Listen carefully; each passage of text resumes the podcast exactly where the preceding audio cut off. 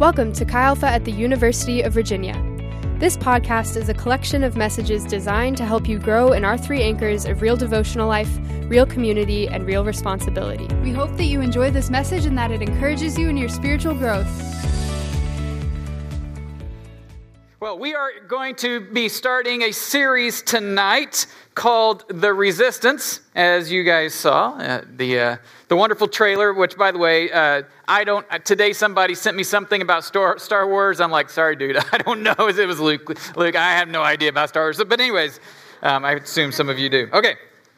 Um, but we're going to look at is a, a story uh, a series called Resistance. We're going to look at the three enemies of the soul that we, as followers of Jesus, if you're a follower of Jesus in here, or if you are investigating being a follower of Jesus, you're going to realize that there are some enemies that want to impede you following Jesus and living in the will of God. And we're going to look at the three uh, primary enemies that we see throughout Scripture and uh, that saints have written about and talked about for hundreds of years. And so, what are those three enemies, you may ask? Well, uh, the first one is the devil, the second one is the flesh, and the third is the world. The world, the flesh, and the devil, the three enemies of the soul. And so, we are going to spend a week on each of them. So, for the next three weeks, we're going to be looking at those three. By the way, let me just say this that as, as we go through this series, um, a lot that I'm going to say, and probably others as well as, as, we, uh, as we go, will be drawn, obviously, from the scriptures, but from the help of a book called Live No Lies by John Mark Comer, a wonderful book that talks about this topic. And so I would commend it to you. But as we deal with these three enemies, our, my hope is this is that you will learn to flourish in your walk with God as you learn how to resist these enemies and follow Jesus. It was 1981. By the way, it's kind of dark. I think we need maybe a little bit more light. I'm not for sure, but I feel like I can see people's faces typically. Okay. It was 1981, during the height of the Cold War in Sweden. Okay, it was in the height, oh, let there be light. And there was. It was like creation all over again. Okay, anyways, um, in Sweden, something very unusual happened. Now, Sweden wasn't part of the Cold War, they tried to be neutral. Um, but one day in 1981, a fisherman was uh, fishing in the, around some rocky bays in Sweden, and he could not believe what he saw. He came upon a Russian submarine that had surfaced and beached itself on the rocks of his harbor. And of course, he was shocked. So, what did he do? He called the Swedish Navy to come in and to investigate such a thing. And so the Swedish Navy started circling around the, the Russian sub. And so then they started talking to the Russians and, and asked if they could come in. The Russians said, No, you cannot come in, of course, right?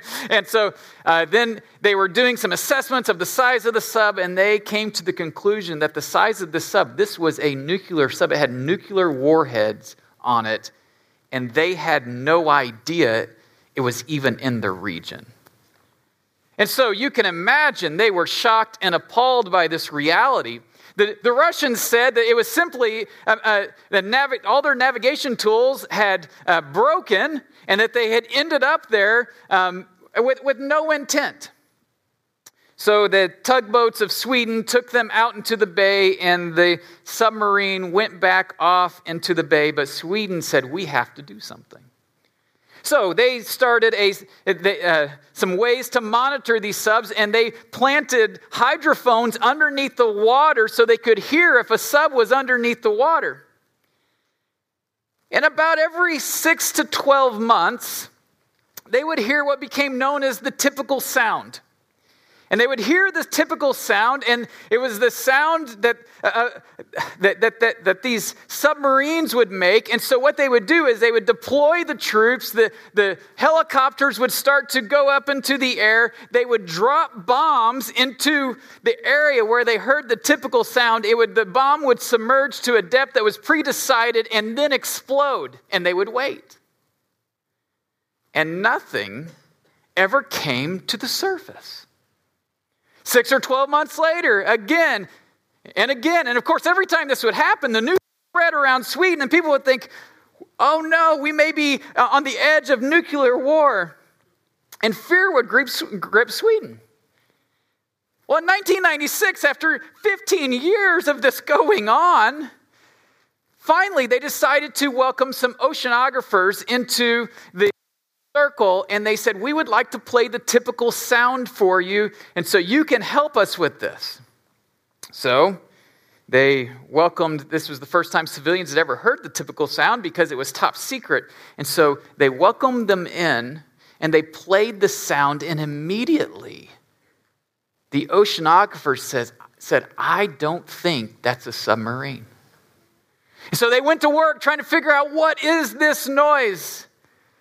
And here is what they figured out. It was not a submarine indeed, it was a school of red herrings. Okay, the school of red herrings was making this noise because red herrings have unique digestive systems that for them to know what level of, or to, to adjust what level of water they would swim in, they have to release air and then they can go up into more shallow water. So, what they were detecting was a school of red herrings passing gas. And when that would happen, I mean, I just think that's hilarious. For 15 years, Sweden lived in fear of a nuclear war when it was red herrings passing gas. Which, by the way, I think I know why Swedish fish are now red. I don't know. This is my theory. Okay. I'm just going out on a limb. Here's the point. There's a point to all this. Here's the point.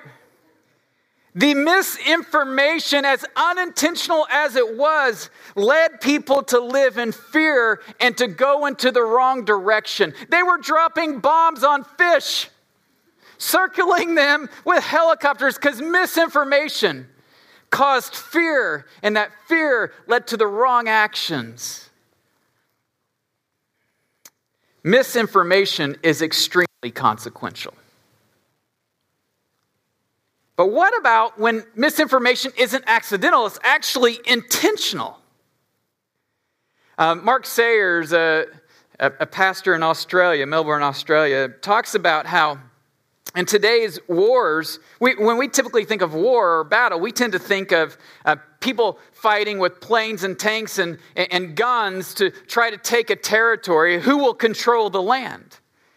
And of course, that still happens. And that's part of the, the current fabric of nation against nation and so on. However, there's another battle in which, or another front, in which those battles actually are continually waged, and that is the battle not over who will control the territory, but the battle over who will control the narrative.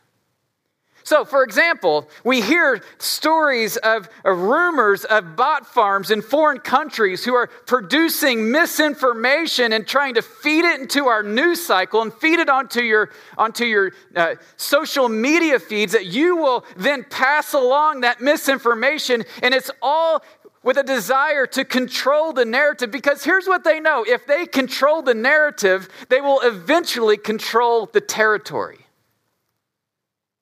In other words, if they control the narrative, they can then manipulate the, the narrative to give them control of the territory. I want to submit to you tonight that the battle that we are involved in is very, very similar to that.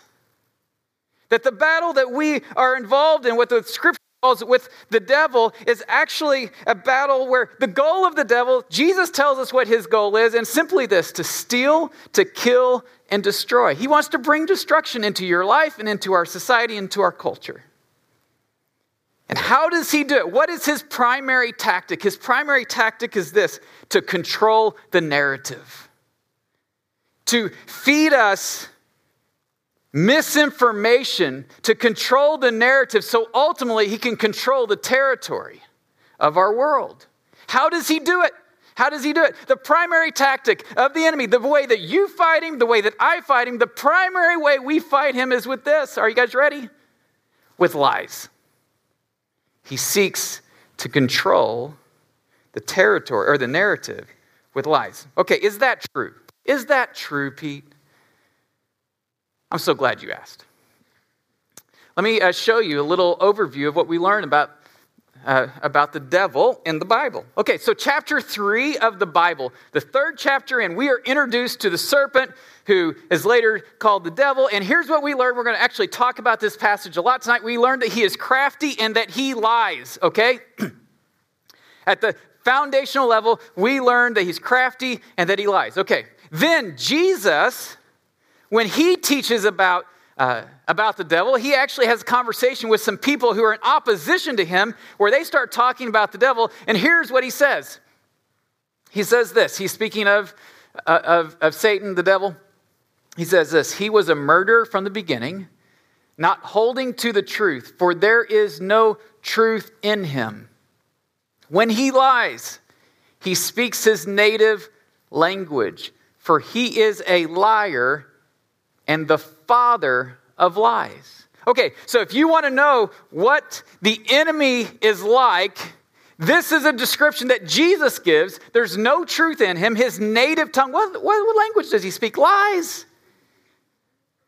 He is a liar and the father of lies. John Mark Comer puts it this way. He, go ahead and hit the next slide. He says this Father of lies means that he is the origin point of deception deception flows from him. He's the father of it. He's the beginning point of the deception. Okay, then at the end of the Bible, in the book of Revelation, here's what we learn. We, it, it, it, speaks of Satan who leads the whole world astray. Then, the third to the last chapter of the Bible, so the third chapter of the Bible, we see him deceive. The third to the last chapter of the Bible, Here's how his work is summarized the devil who deceived them was thrown into the lake of burning sulfur. What do we learn? We learn the first work that he does is he seeks to deceive. Jesus, when he talks about his work, says that, that he is the origin point of deception when his work is summarized at the end of the Bible, it's, it's, it's, summarized by saying he's the one who led people into deception. His primary strategy of bringing death and destruction in this world is by sowing lies, trying to control the narrative through lies. So open your Bibles to Genesis chapter 3. We're going to spend some time in Genesis chapter 3 tonight. And what I want to do is I want to look at the three types of lies that we often um, come against that we need to resist. And then I want to talk about how do we overcome lies, okay? Um, that the enemy would throw our way. Okay, so Genesis chapter 3, first book of the Bible, third chapter, what's classically known as fall. And we're going to be looking at verses 1 through 6. It says this. Now the serpent was more crafty than any of the wild animals the Lord God had made. He said to the woman, Did God really say you must not eat from any tree in the garden? The woman said to the serpent, We may eat fruit from the tree eh, from the trees in the garden, but God did say you must not eat from the tree that is in the middle of the garden, or and you must not touch it, or you will die.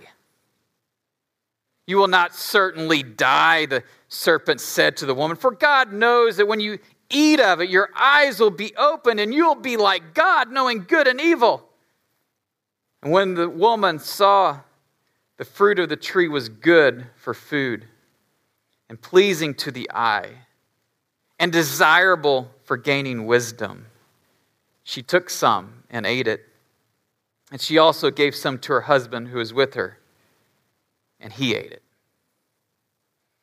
Okay, what I'd like to do is just spend a few minutes looking at the three types of lies that are kind of bundled up in this temptation and see how we face those in our own lives today. So, the first kind of lie that, that we see is the lie about the character of God. See, this is the very first lie that they face is there's a little small seed of, of doubt that, that the enemy sows into the conversation. Did God really say?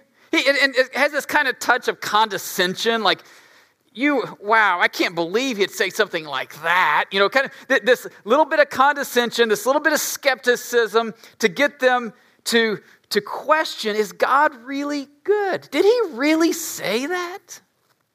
And then, of course, he follows it up with, um, For God knows that when you eat from the tree, your eyes will be opened. In other words, okay, so, so he, he's, he's not trying to keep good for you, he's actually keeping good from you. He knows if you eat it, what will happen? So, the very first thing we see is he questions the very character of God. So, what does that look like in our lives today? What happens when this? So, maybe you're going through life and all of a sudden you start to question the goodness of God in your life because of some circumstances that you find yourself facing.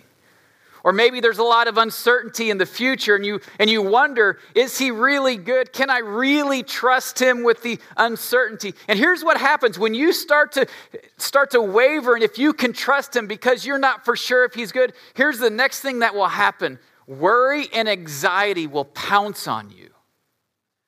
Because if you don't believe that you can trust in the goodness of God, that means that you have to take control of things. That means it's all upon your shoulders, and worry and anxiety will overwhelm you.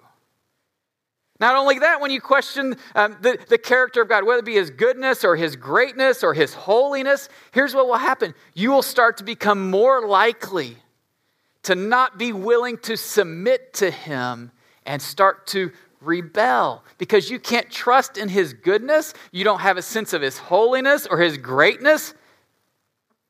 And so, in the midst of it, worry and anxiety and rebellion flow out of questioning the character of God. Now, here's the thing he couldn't get them to question the existence of God because they had walked with God in the cool of the day. But what he could get them to question was the character of God. Does he really love you? Is he really good? Is he really faithful? Is he trustworthy?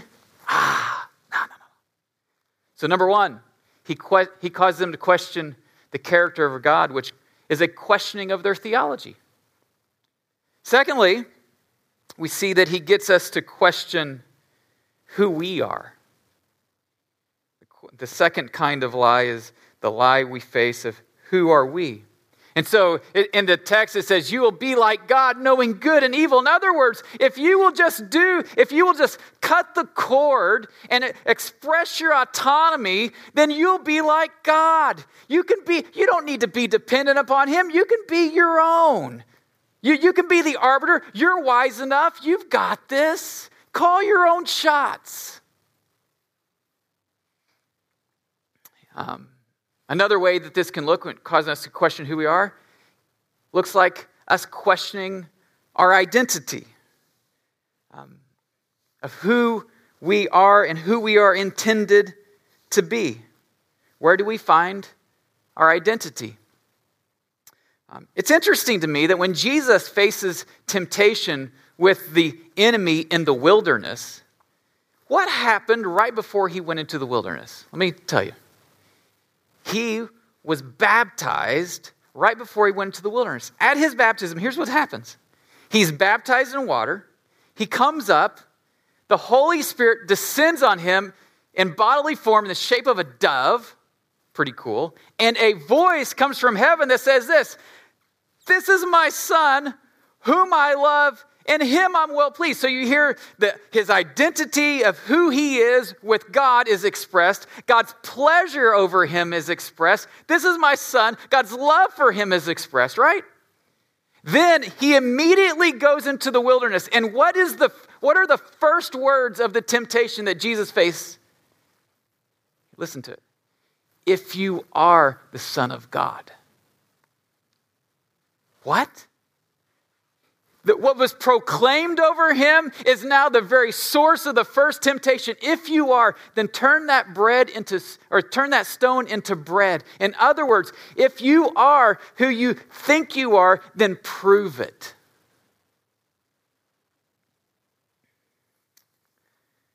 Wow. If Jesus would have followed in suit to prove that he was the Son of God by turning that stone into bread for the rest of his life, he would have to prove who he was. Instead of attaching, attaching his identity to the word of affirmation from the Father, he would say, No, I'm going to live to prove to people who I am. Have you ever fell for that one? I have. Instead of attaching your identity to the affirmation of what the Father says, you now attach your affirmation to your performance. Let me give you some ideas of what this can sound like when we try to, um, or, or when we face the lies about ourselves. It can sound something like this You need to perform to prove that you're lovable, valuable, and acceptable. I'm sure no one's ever felt that way. No one's ever been battled that lie here at UVA, right? Or how about this one? God only loves me when I have it all together. That's the only time God loves me, is when I have it all together. Or how about this one? My value is dependent on how I match up to a specific, narrow, cultural standard of beauty. Or how about this one? No one will love me if they really know who I am, so I'll keep everyone at arm's length. See, the first kind of lie that we face is with our theology. The second kind of lie we face is with who we are, with our anthropology. Who are we, and who are we intended to be? What is our identity? And of course, the third kind of lie that we see in this passage is over the nature of the good life. What is the good life? Well, the devil, he'll tell you.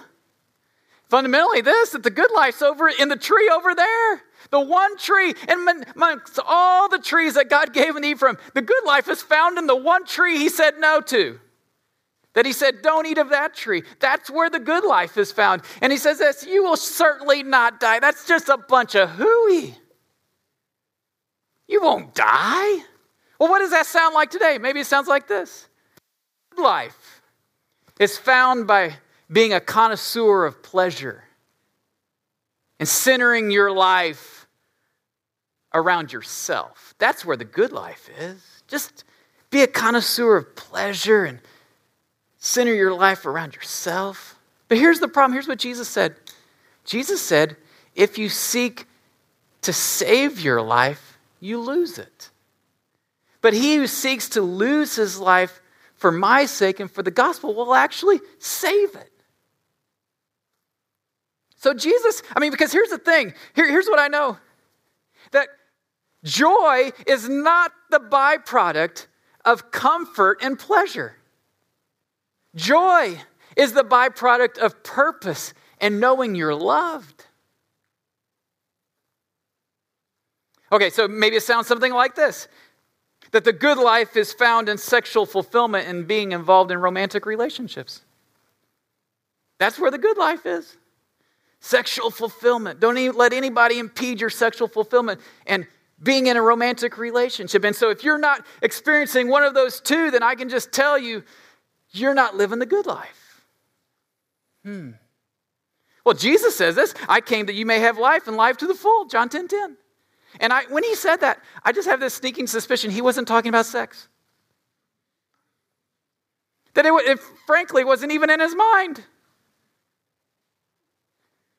Because Jesus says this eternal life is this knowing the Father and knowing the one whom he has sent. In other words, that the good life is found in knowing God and following Jesus. In fact, if your definition of the good life is by being in a romantic relationship and being sexually fulfilled, then Jesus did not live the good life. And if you are defining the good life in a way that Jesus didn't live it, then you're kind of at odds with him. Because he says he's the very source of life. Or maybe it's about this. Maybe it's about living for the approval of the crowd. Like if you can just get the crowd to approve you, and I don't know, maybe it's about Instagram likes, maybe it's about getting into an upper tier sorority or fraternity. I, I don't know how, how you would measure approval, but here's the problem with that.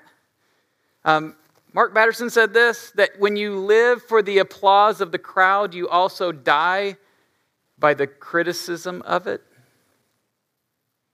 Right? If you live by their affirmation, you die by the criticism of the crowd.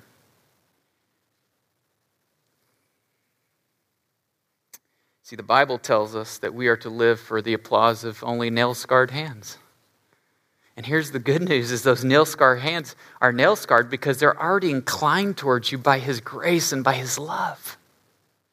Isn't that good news? And that you just live for the applause of those hands. And by the way, I was thinking about this. I talked to Amy before I came. I was like, by, by these three things of if the good life's in comfort, and uh, being selfish, then Jesus didn't live that because he said that I that the Son of Man didn't come to be served, but to serve and to offer his life as a ransom for many. So that doesn't sound like comfort or pleasure. And then he lived a celibate life, and then he was crucified because he was so popular. And so it means that those are fundamentally lies. Now, here's the thing all three of those aren't bad, right? I mean, I would consider those all to be a blessing. Comfort and pleasure are good. Sex, God created. More romantic relationships, good. Approval, good. But isn't that the nature of lies? That every lie has some element of truth in it, but then it is twisted in a way where it's not true anymore. That's the nature of a good lie. In other words, they're not bad things, they're good things that can be blessings. They just can't be ultimate things in the source of your good life. Jesus says that it's connected with Him. Okay, I have a question for you. Which of these three kinds of lies are you more tempted to believe? See, if you're like me, um, you're probably tempted to believe all of them at times because they often come at us in package deals. That you have to de- deconstruct the lie to realize, oh, there's two of the three right here. but which one are you most tempted to believe when you look at those three? then how do we fight the lies? Okay, if that's the primary battle we're in, how do we fight them? I'm so glad you asked that too. Okay, so here's how we fight the battle. We fight the battle with the truth of Scripture. How did Jesus fight the battle? You know when Jesus faced the three temptations and there, his identity was being questioned, and, the, and here's a way, a shortcut to the good life was given to him? How did he? How did he? How did he battle back? He quoted scripture. I'm convinced if you cut Jesus, he'd have like bled scripture. You know what I mean? Like he was just so saturated and full of scripture. It wasn't just that it was scripture, it was, it was true. He battled it with truth. It's interesting to me when Paul um, talks about spiritual warfare, he says the, to put on the belt of truth. Now, why did he call it the belt of truth? The belt, this was imagery of a, uh, a Roman soldier, and all of the pieces of the armor a Roman soldier would, would wear would attach to the belt. In other words, at the very center of your life, you need to have truth because it's what holds everything together. Then, what does he say as he keeps going, walking through? There's only one offensive weapon that we are given in the armor of God. What is it? Here's the offensive weapon, the sword of the Spirit. And he tells us what the sword of the Spirit is, in case you're wondering, which is the Word of God. In other words, the, the way that you cut through the lies is through the Word of God. So, how do we battle? We battle with truth. The end of the Bible there's a picture of Jesus. I love this picture. He comes out for battle, and he's riding on a stallion. It describes him coming out. And this is what's so interesting. As he comes out for battle, do you know he never fights? He never fights. But what it does say is this that out of his mouth is a double edged sword. You're like, that's pretty sweet, right? Come on, guys. That's pretty sweet. Out of his mouth is a double edged, that's my king, right? What is it saying? In fact, in that passage, it calls him faithful and true. What it is saying is, is that Jesus is the one who will bring victory, and he will bring victory because he speaks truth, and that truth is a sword that cuts through the lies, and he will be faithful and true. He will be the victor. So, how do we come against the lies? We come against it with truth, and Jesus will be the one who brings the victory because he is the source of truth. In a world dominated by Roman power, the author of Revelation is saying Jesus' truth will ultimately win. So, what is that? Like, how do we live this? How do you fight with truth? Well, I'd like to share just a quick story or two, and then we're going to close. Um, I have mentioned here before that I, a few years ago, I went on sabbatical. And when I went on sabbatical, I went to a place in Colorado where I spent two weeks with a, uh, a guy who is a spiritual director, author, therapist. I don't know what his title is. He just does this, and you sit on the couch and talk and so on, right? I spent uh, two weeks with him, and he gave me homework one night. He said this He said, I want you to write down every lie you're tempted to believe. I'm like, okay, I'm to have to turn the page on that one. You know, like, there's a lot. And I came back with the lies I'm tempted to believe, and there were a lot. His name is Michael John Cusick, and Michael said to me, Okay, here, here's what we're to do, Pete. So I gave him, I handed him my homework. I said, Okay, here's the lies I'm tempted to believe. He said, Okay, here's what we're to do. We're to do three things. We're to announce that you've been tempted to believe these things. Then we're going to renounce your alliance with that lie. And then we're going to pronounce the truth that comes against that lie. And so, for the next two and a half to three hours,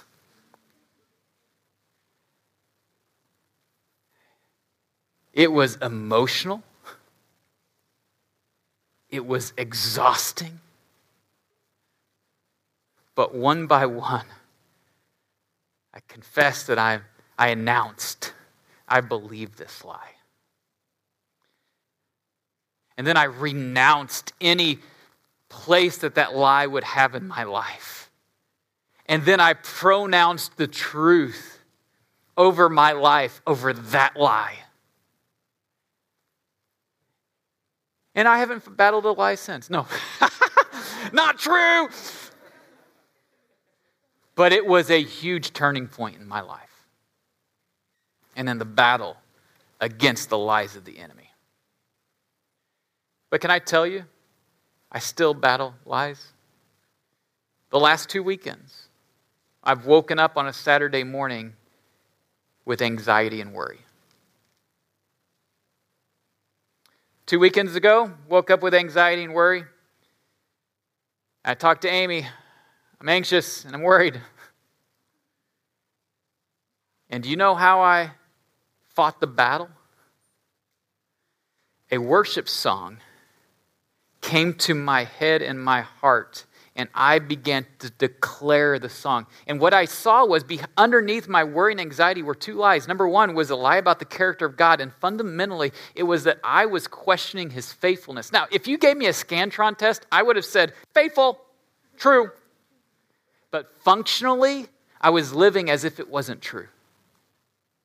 And then the other lie was is that I'm only lovable if I perform in a certain way and can produce certain things. Now, I would never check that box on a test either, but functionally, that's what the worry and anxiety was about, that my identity was on the line in some way. And so I began to proclaim a worship song over those false lies that said God is not faithful and your performance will determine your value. And as I began to proclaim the truth of it, those things broke off of me. Then this Saturday, I woke up and Go downstairs to have breakfast. And Amy's, how are you doing? I was like, be honest with you, I'm full of anxiety. Well, why? And I began to share with her why, which is beyond the scope of this message. And then I went and had my time with the Lord. And can I tell you, out of all of the pages of Scripture, my daily reading that day could not have been better for the point of my anxiety. And it broke the lie that I was battling. And I can tell you, for the rest of that day, I was able to walk in peace because the truth had destroyed, the sword of the Spirit had cut through the lies. And as Jesus said, you will know the truth, and the truth will set you free.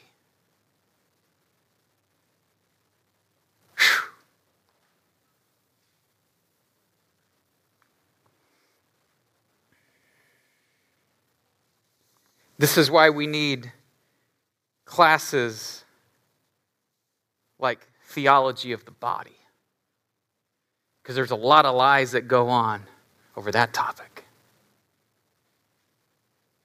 on my phone, I don't ever bring my phone up because, but on my phone, I have statements on my phone that when lies start to bombard me, I pull up the statements. And what the statements are just a distillation of different verses that, that speak to that lie. And I can open up my phone and just read through it. And as I read through it, I can feel the sword of the Spirit cutting through the lies and setting me free.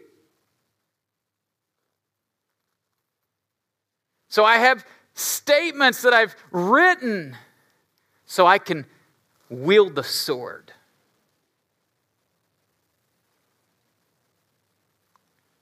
You're like, man, he battles a lot of lies, doesn't he? That's my pastor. Sorry. But I have a feeling I'm not the only one. I have a feeling that if you're to go underneath your anxiety and your worry, if you're to go underneath your lack of submission, underneath your fears, you'd recognize there's a battle that's waging. And it's full of misinformation because it's trying to set the narrative of your life so it can have more territory in your life. But Jesus says, no, no, no, no, no, no. I've come and I am the source of truth. In fact, I am the way, the truth, and the life. I am the way. I'm the way back to the Father out of your rebellion to, to the good life of what you were intended for. I am the truth. And as you follow me, I'll show you how to walk in truth and not in lies. And I am the life. I am the source of life.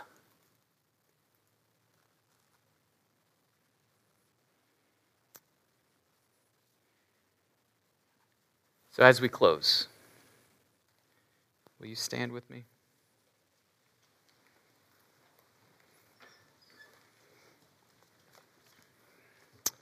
We're doing, um, we have a core group curriculum around these three enemies. And the reason why I mention that is this my hope is, is that even tonight, I would love for you to isolate a lie that you're tempted to believe. And I would like for you to announce that lie. I've been tempted to believe this. And then renounce it. Give this no space in my life. And then pronounce truth. So Jesus and his truth can take more territory. So Jesus and his truth can set the narrative, and as that narrative is set, take the territory of your life. So the worship team is going to come forward. I have a very simple question What lies are you tempted to believe?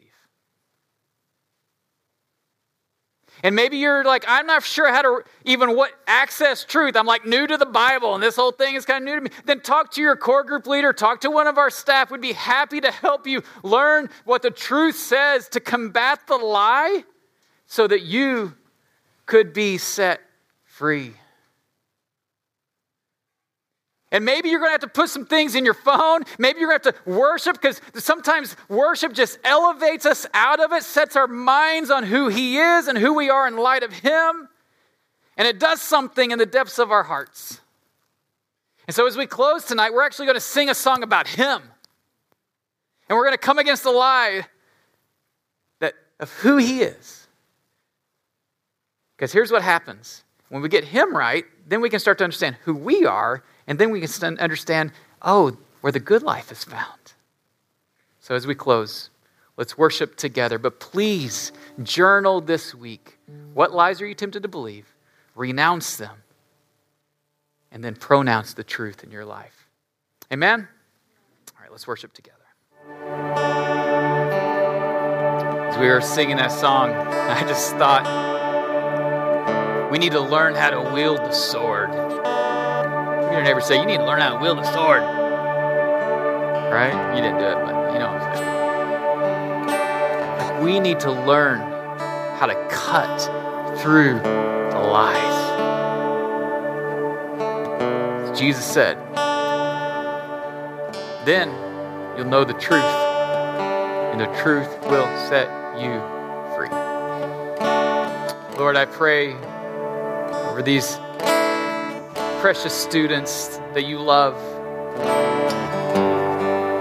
Lord, I pray that the lies of the enemy would be broken in their life. Lord, I pray you'd expose the lies so they could renounce the lies. And you would fill them with your truth. You are the way, the truth, and the life. And so, Jesus, we pray that you would take more territory in our hearts as we believe your narrative. Lord, as we walk around these grounds, I pray that, that you would set the narrative of our hearts and our minds, and that you would take more territory through us and in us. In Jesus' name, I pray.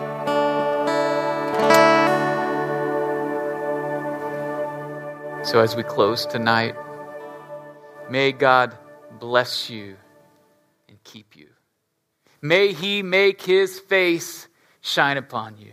May He be gracious to you and turn His countenance towards you, and may He give you peace in the name of the Father and of the Son and of the Holy Spirit. Amen. God bless you. Let's have a wonderful week following Jesus. Thank you for listening to the Chi Alpha at the University of Virginia podcast. For more information, you can visit our website, xaatuva.com.